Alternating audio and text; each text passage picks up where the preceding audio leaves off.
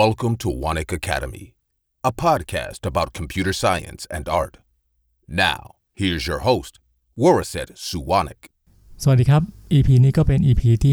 50 ก็เป็นครึ่งทางของหลักไม้แรกนะครับ หลักไม้มีด้วยกัน 3 หลักไม้นะครับ หลักไม้แรกก็คือ EP ร้อยนะครับ หลักไม้ที่ 2 ก็คือ 300 แล้วก็หลักไม้ที่ 3 ก็คือ 1,000 นะครับ ก็ไม่รู้ว่าจะไปได้ถึงหลักไมล์ไหนนะครับ โอเคครับก็พอผ่านไปครึ่งทางนะครับ ก็มารีวิวนิดนึงนะครับ เรื่องของ Top 5นะครับ แล้วก็มาทบทวนนิดนึงนะครับว่า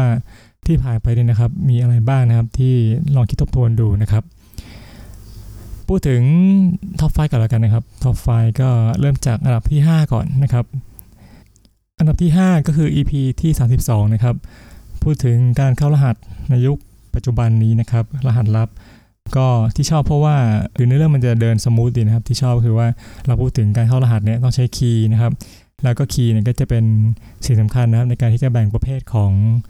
การเข้ารหัสนะครับออกเป็นสองประเภทนะครับอันดับที่ 4 ก็คือ EP ที่ 36 นะครับ พูดถึงเรื่อง contrast นะครับ ตอนแรกเนี่ยว่าจะไปเล่าถึงที่ไปไลฟ์ในวิชาสัมมนามาให้ฟังนะครับ ไปมาหัวข้อก็เปลี่ยนนะครับ ซึ่งก็หลายครั้งก็เป็นแบบนี้นะก็คือว่าจะพูดเรื่องนี้แต่ว่ากลายเป็นว่าเรื่องมาเรื่องเนี่ยมันเด่นขึ้นมากว่านะครับ ก็เลยเปลี่ยนหัวข้อไปนะครับ EP 36เนี่ยครับพูดถึงเรื่องของ contrast ซึ่งก็เป็นหนึ่งใน design principle นะครับ ก็ชอบเพราะว่าก็ไปมาก็จะพูดถึงเรื่องสีด้วยนะครับ สีที่มัน contrast กันนะครับ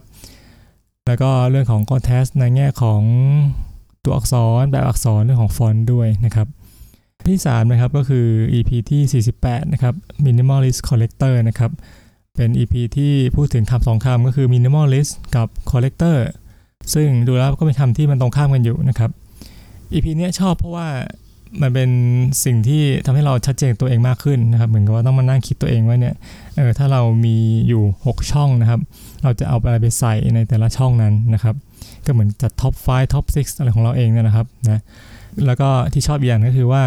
ตอนเริ่มต้นเนี่ยว่าจะไปพูดเรื่องหนึ่งนะครับ เหมือนกับเป็นการเล่าถึงถึงความเสียดายของเราเองเนี่ยที่ว่าไม่ได้เก็บของไว้เลยนะครับ บางอย่างก็คิดถึงแต่ก็หาไม่เจอแล้วนะครับ แต่ไปมาก็ไปค้นดูนะครับ ก็เลยเจอคำก็เลยเจอเรื่องนี้เข้านะครับ ก็เลยนำมาเล่าต่อให้ฟังนะครับอันดับที่2นะครับคือ EP ที่ 9 อยู่รอดในโลกใหม่นะครับ พูดถึง New World นะ New World เหมือนกับ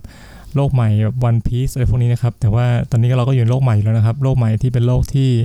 เปลี่ยนจากโลกเดิมเยอะหลายเรื่องนะครับ ทั้งเรื่องของเทคโนโลยีที่เป็นรวดเร็วนะครับมี AI เข้ามานะครับ แล้วก็มีเรื่องของโรคระบาดนะครับเข้ามานะครับ อันนี้ก็ชอบเพราะว่ามีการวิเคราะห์โลกใหม่ก่อนนะครับ ว่าโลกใหม่เนี่ยมีลักษณะเป็นยังไงนะครับ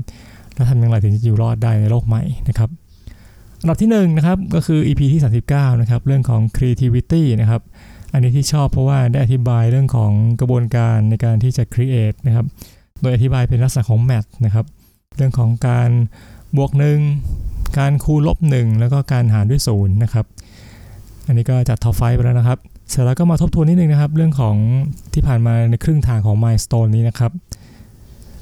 ก็อันดับแรกนะครับเรื่องของอุปกรณ์เนี่ยนะครับอาจจะต้องหาวิธีใช้ที่มันให้ดีกว่านี้นะครับตอนนี้ก็ลองไมค์หลายๆแบบนะครับ ทั้ง condenser มีหลายตัวเลยนะครับ แล้วก็มีทั้งไมค์ dynamic ด้วยนะครับ แต่รู้สึกว่าเสียงมันยังไม่ได้ค่อยโดนใจนะครับ อาจจะเพราะตัวเองด้วยส่วนหนึ่ง แต่ว่าคิดว่าน่าจะทำได้ดีกว่านี้นะอาจจะการตั้งค่าหรือว่าปรับที่ซอฟต์แวร์ผมก็ไม่แน่ใจนะต้องค้นมากกว่านี้นิดหนึ่งนะครับแล้วก็เรื่องของการพูดเนี่ยจะให้เป็นการ smooth มากกว่านี้ช้าลงกว่านี้นะครับไม่ต้องแก้ไขเยอะ เพราะว่าการแก้ไขนี่มันเสียเวลานะครับ แล้วก็อยากจะให้พูดเหมือนกับการคุยกันมากกว่าสบายๆนะครับ ก็ต้องปรับกันไปนะครับ แล้วก็อยากจะ buffer เรื่องของ EP ต่างๆ ไว้สักเจ็ดตอนนะครับเผื่อว่าไม่สบายหรือเผื่อเรื่องอื่นๆเข้ามานะครับ แล้วก็อีกเรื่องนึงก็คือเรื่องของความอุ่นใจนะครับ มีสำรองไว้ 7 ตอนนะครับ แต่ก็ทำไม่ได้นะครับ ตอนนี้ก็สำรองมีแค่หนึ่งหรือสตอนเท่านั้นนะครับ ไปก็คือว่าการทำพอดแคสต์เนี่ยนะครับมันก็ดีนะเราได้ค้นคว้าอะไรใหม่ ๆ นะครับ ทำทีเนี่ยก็ไหนๆก็ใช้เวลาแล้วนะครับ ก็ควรจะได้ประโยชน์หลายอย่างนะครับ เช่นทำพอดแคสต์ไปนะครับ เสร็จแล้วก็มาดูการวิเคราะห์ของเขานะครับ ว่าตอนไหนเนี่ยเป็นตอนที่ได้รับความนิยมมากนะครับ ผมก็ไปลงใน YouTube ด้วยนะครับอันนี้ก็ผลอีกทางหนึ่งนะครับ ก็ไปลงใน YouTube ด้วยนะครับ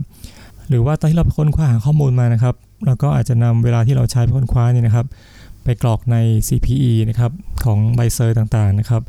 CPE ก็คือ continuing professional education นะครับ อันนี้ก็จะทำให้เรา maintain ตัว certification ของเราได้ด้วยนะครับ หรือว่าก็จะนำไฟล์เสียงของเรานะครับ มาแปลงเป็นข้อความนะครับ